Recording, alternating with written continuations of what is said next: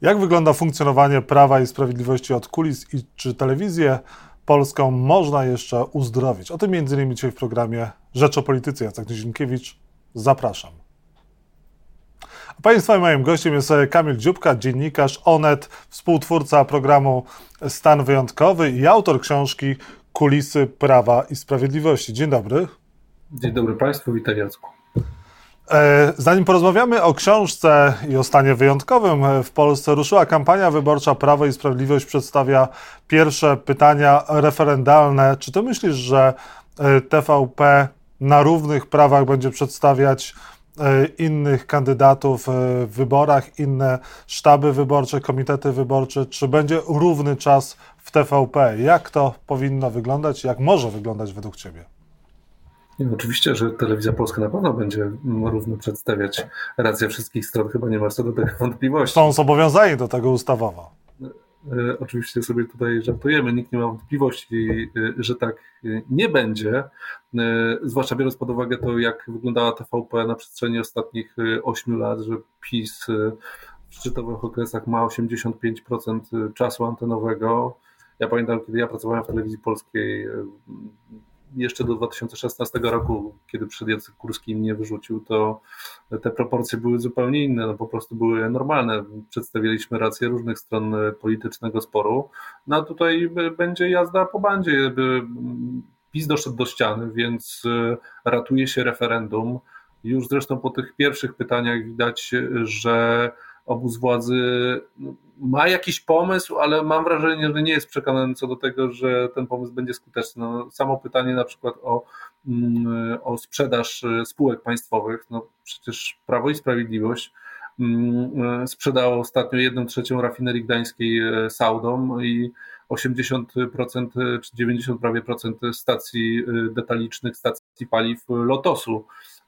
Lotos został rozebrany i dzisiaj pierwszy raz właściwie w III RP mamy więcej stacji benzynowych w Polsce należących do koncernów zagranicznych niż należących do koncernów polskich, więc jeżeli Prawo i Sprawiedliwość, nie wiem czy Prawo i Sprawiedliwość ma przemyślane te pytania, natomiast wracając do Telewizji Polskiej, co się z TVP też pewnie powinno stać po ewentualnej zmianie władzy.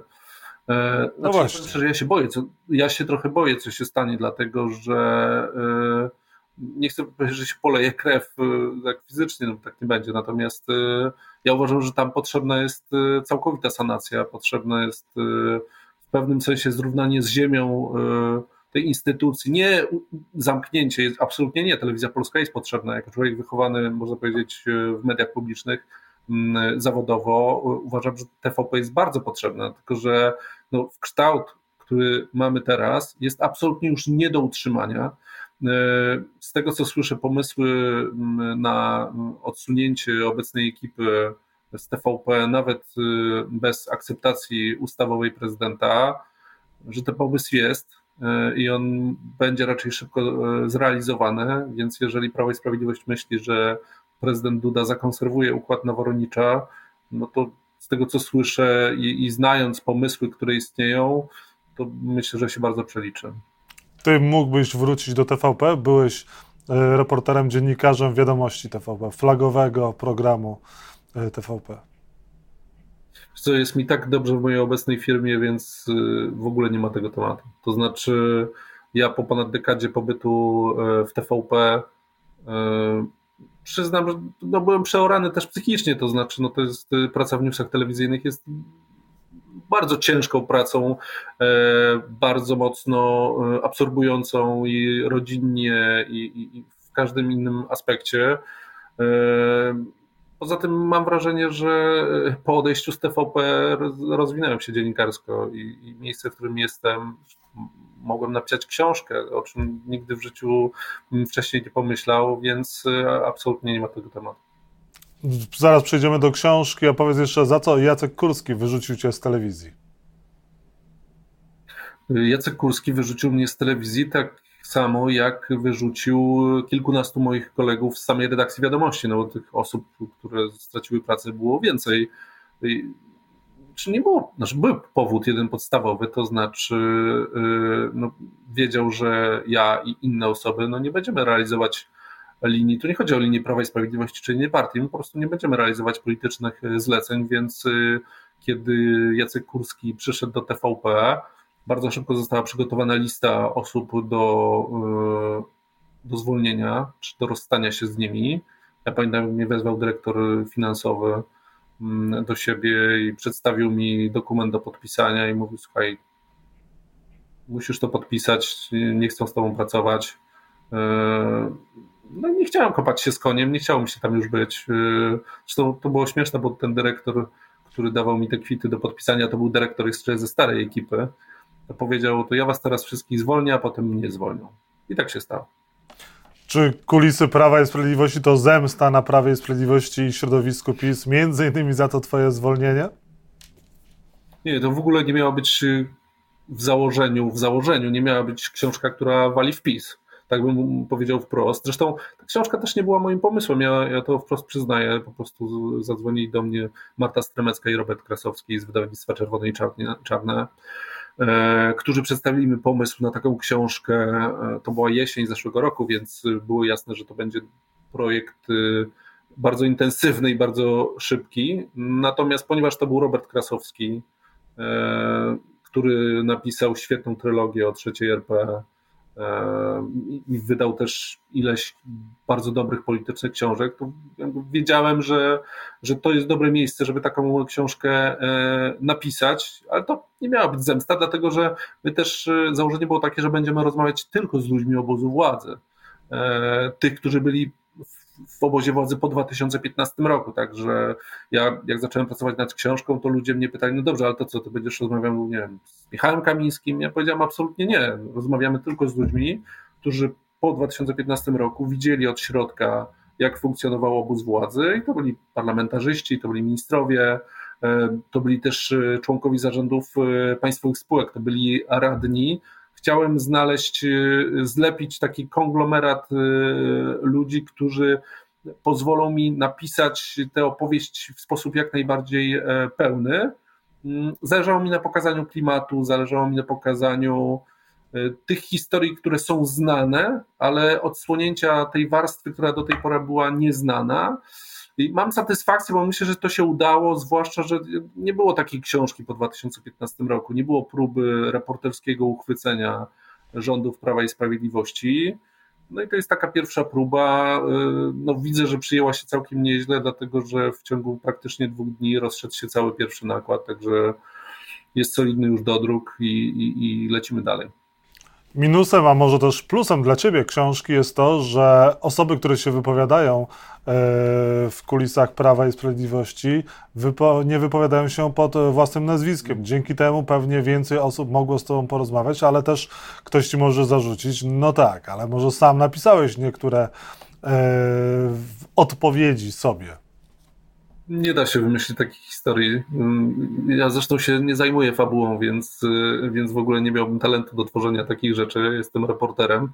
Natomiast od początku zdawaliśmy sobie sprawę, że zdecydowana większość ludzi nie będzie chciała się wypowiadać pod nazwiskiem, i też zapewnienia anonimowości zdawaliśmy sobie sprawę, że ułatwi podjęcie decyzji osobom, którym wystosowałem zaproszenie do rozmowy, dlatego że w partii wodzowskiej, w partii, która trochę walczy o życie dzisiaj, walcząc o 3. kadencję, w partii, w której wiadomo, że ludzie chcą załapać się na listy wyborcze w momencie dla PiS-u trudnym, bo wiadomo, że kilkadziesiąt osób z klubu Prawa i Sprawiedliwości, klubu parlamentarnego, wypadnie po 15 października i dlatego było jasne, że zdecydowanie większość ludzi nie będzie chciała się wypowiadać pod nazwiskiem. I przyznam, że dzięki temu udało mi się nakłonić do rozmowy osoby, o których nawet bym się nie spodziewał, znaczy wiedziałem, że wyślę do nich zaproszenie, ale nie spodziewałem się, że się zgodzą, a jednak się zgodziły. Dzięki zapewnieniu tej anonimowości, zresztą obaj jesteśmy reporterami zajmującymi się politycznymi newsami. Anonimowi informatorzy są, można powiedzieć, nieodzowni w naszej pracy i na chleb byśmy bez nich nie zarobili, a to nie znaczy, że to jest dezawuujące dla tych informacji, które my publikujemy, wręcz przeciwnie. Do książki wypowiadały się osoby blisko współpracujące dzisiaj z Jarosławem Kaczyńskim, czy są bardziej byli współpracownicy? Jak to wygląda? Dzisiaj ludzie, którzy blisko współpracują z nim dzisiaj, a także ludzie, którzy współpracowali z nim na przestrzeni ostatnich lat równie blisko. No bardzo mocny obraz Jarosława Kaczyńskiego wyłania się z tej książki. Emocjonalny psychopata o Kaczyńskim to chyba pod nazwiskiem z aktywnych współpracowników prezesa nikt by nie powiedział. To akurat powiedział mi, no nie powiem kto, ale to powiedział bardzo doświadczony parlamentarzysta, który jest członkiem klubu Prawa i Sprawiedliwości aktualnie. Ja wiem, że to słowo psychopata jest na pierwszy rzut oka straszne, ale gdybyśmy się tak zastanowili, kim jest psychopata, to psychopata to jest przede wszystkim człowiek, który nie bardzo liczy się z emocjami innych, w ogóle nie liczy się z innymi, potrafi jednego dnia patrzeć ci w oczy, a drugiego włożyć ci nóż w plecy.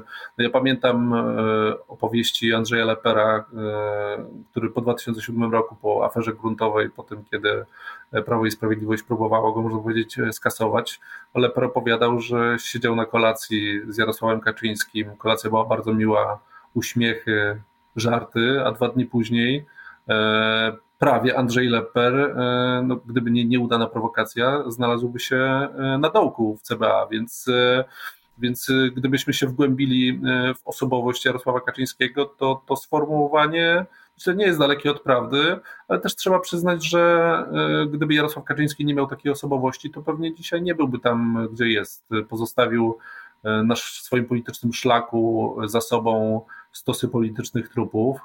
Nie tylko on, Donald Tusk również i pewnie zmienił poglądy kilka razy na pewne sprawy. Wielu ludzi się pozbył, wielu skasował, ale też wielu przyjął z powrotem do Prawa i Sprawiedliwości, o tym pamiętajmy. I pewnie no, trzeba mieć taką osobowość w polityce, żeby być liderem na takim poziomie, jakim jest Jarosław Kaczyński. Inny mój rozmówca powiedział z kolei, że według niego Jarosław Kaczyński jest geniuszem fizyki politycznej, tylko że ma mniej ograniczeń niż Donald Tusk. Donald Tusk też jest pewnie geniuszem fizyki politycznej, ale ma większe ograniczenia, ponieważ ma rodzinę, ma dzieci, ma wnuki. Jarosław Kaczyński tego nie ma, co myślę, że też jest niebezpieczne, dlatego że ja też w książce opisuję sytuację na przykład po wyroku Trybunału Julii Przyłębskiej w sprawie aborcji i pamiętamy z maili Dworczyka, że pojawił się pomysł wyprowadzenia wojsk na ulicę i no, kilku rozmówców potwierdziło mi, że był to osobisty pomysł Jarosława Kaczyńskiego. Zablokowany ostatecznie, ponieważ Mateusz Morawiecki się temu sprzeciwiał się Michał Dworczyk, ale taki pomysł był i wpadł na niego osobiście prezes Prawa i Sprawiedliwości, który wtedy wzywał do obrony kościołów. Nakręcał emocje, a nie je tonował, dlatego też mówię, że osobowość Kaczyńskiego połączona z jego sytuacją osobistą, zdrowotną, wiekową, rodzinną, to jest niebezpieczna mieszanka. Jarosław Kaczyński dzisiaj jest w dobrej formie, ma cały czas takie poczucie, że może rządzić przez kolejną kadencję i to rządzić samodzielnie? Samodzielnie na pewno nie. Też jego sytuacja zdrowotna, no przecież on kilka miesięcy jednak się przechodził rekonwalescencję po drugiej operacji kolana, którą zniósł zresztą źle, więc ludzie zresztą mi mówili, że prezes zaraz po operacji no bardzo źle funkcjonował też jako lider polityczny, dlatego że ta fizyczność sprawiała, że on nie był w stanie się skupić na aktywnościach politycznych, nie mógł brać na przykład silnych leków przeciwbólowych ze względu na ciśnienie i to sprawiało, że był po prostu non-stop wkurzony, co zresztą potwierdza to, jak wyglądała na początku kampania Prawa i Sprawiedliwości. Teraz nie chcę powiedzieć, że jest trochę lepiej, ale powiedzmy, że sztab się bardziej ogarnął. Natomiast Kaczyński jest przekonany, że nie będzie rządził samodzielnie trzecią kadencję i wie, że po 15 października będzie musiał wejść w jakiś układ, jeszcze nie wiadomo z kim. No, oczywiście my myślimy o Konfederacji, no ale wiemy też, że gdzieś w zanadrzu na Nowogrodzkiej jest plan przyciągania PSL-u albo ludzi PSL-u do większości ewentualnej, jeżeli do tej większości zbyt wielu głosów brakować nie będzie. Na przykład jeżeli Kaczyńskiemu zabraknie 60-70 głosów, to ja nie wierzę w żaden trwały układ, dlatego że jeżeli to miałaby być Konfederacja, to ona zażąda takiej ceny, która byłaby dla Jarosława Kaczyńskiego nie do spełnienia absolutnie. A kim jest Mateusz Morawiecki? Czy to jest człowiek rzeczywiście tak bardzo zaślepiony i pragnący władzy? Najbogatszy polityk w Polsce? Czy jest najbogatszym, to nie wiem. Na pewno jest pewnie najbogatszym premierem w historii, dlatego że już wchodząc na stołek wicepremierowski w 2015 roku miał kilkadziesiąt milionów złotych oszczędności. Ile dokładnie, nie dowiemy się, przynajmniej na razie, ponieważ Mateusz Morawiecki dużą część majątku przepisał na żonę. Natomiast ludzie, którzy go znają, którzy z nim współpracują, mówią, że celem Mateusza Morawieckiego jest bycie liderem obozu politycznego, jakim jest prawica. W jakim kształcie będzie ta prawica, to my tego dzisiaj nie wiemy, dlatego że konstelacja się pewnie zmieni, kiedy zabraknie Jarosława Kaczyńskiego. Natomiast ludzie, którzy go znają, Mateusza Morawieckiego, mówią, że jest absolutnie sfokusowany na to, by być liderem prawicy i jest w stanie za to zapłacić każdą cenę. Na początku rządów Prawa i Sprawiedliwości Mateusz Morawiecki razem z Jarosławem Gowinem, z Piotrem Glińskim należał do tak zwanego klubu wicepremierów, którzy regularnie spotykali się na kolacjach, kolacyjkach w Ministerstwie Kultury organizowanych przez Piotra Glińskiego. Jarosław Kaczyński na nie przyjeżdżał.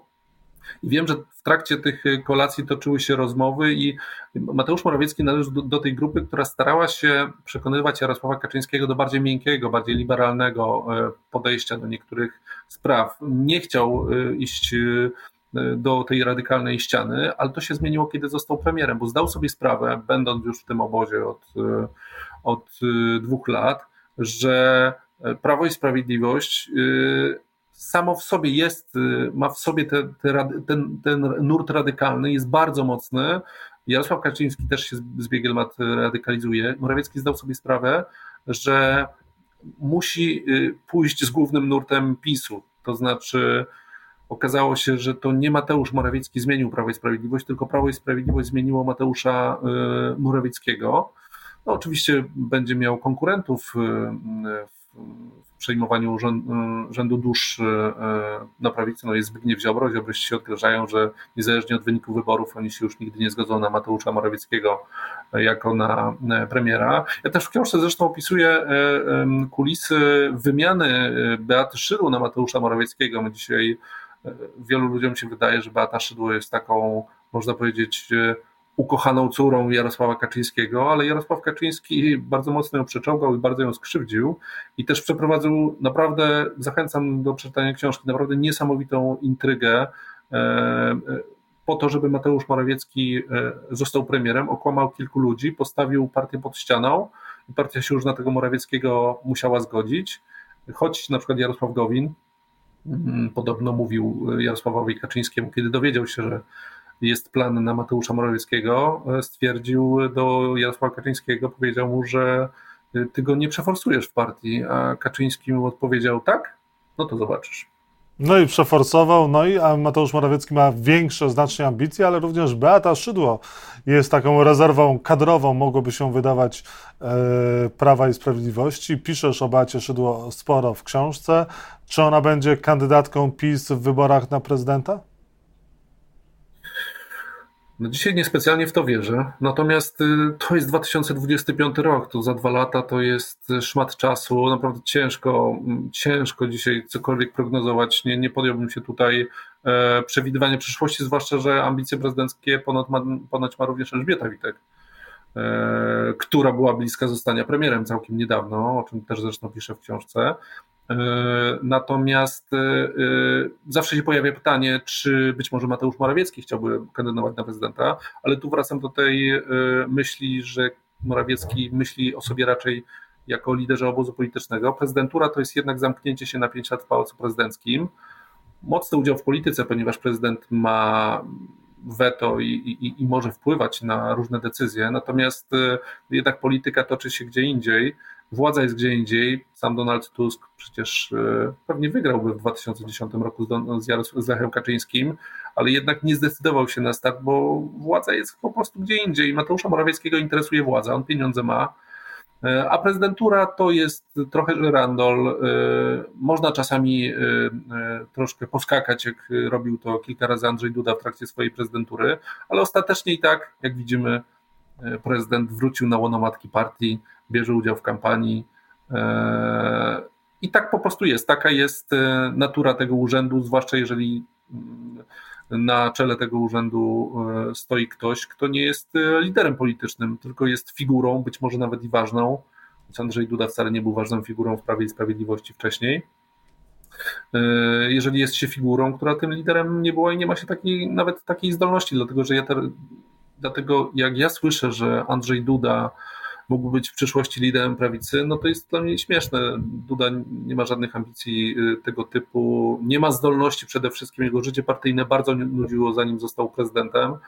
Mam wrażenie, że będzie chciał po prostu załatwić sobie gdzieś jakąś być może ciepłą posadkę. Nie wiem, czy za granicą, bo wątpię, by dostał jakąś ciekawą propozycję. No ale też wywodzi się ze środowiska Prawa i Sprawiedliwości i PiS będzie miał wpływ na politykę w Polsce jeszcze przez lata, więc ciężko mu się pewnie odciąć od tego obozu, od przyjaciół. Zresztą on ma traumę po 2017 roku, po zawetowaniu ustaw sądowych. Dostał wtedy naprawdę łomot. Ludzie, jego znajomi wysyłali mu SMS-y bardzo nieprzyjemne, też o tym pisze w książce. Więc myślę, że Andrzej Duda jakoś się dotoczy do końca swojej drugiej kadencji. Wspierając po drodze Prawo i Sprawiedliwość. Tak, chyba że Prawo i Sprawiedliwość straci władzę. No i wtedy Andrzej Duda, kto wie, może będzie... To jest możliwe? Z przeciwnym obozem.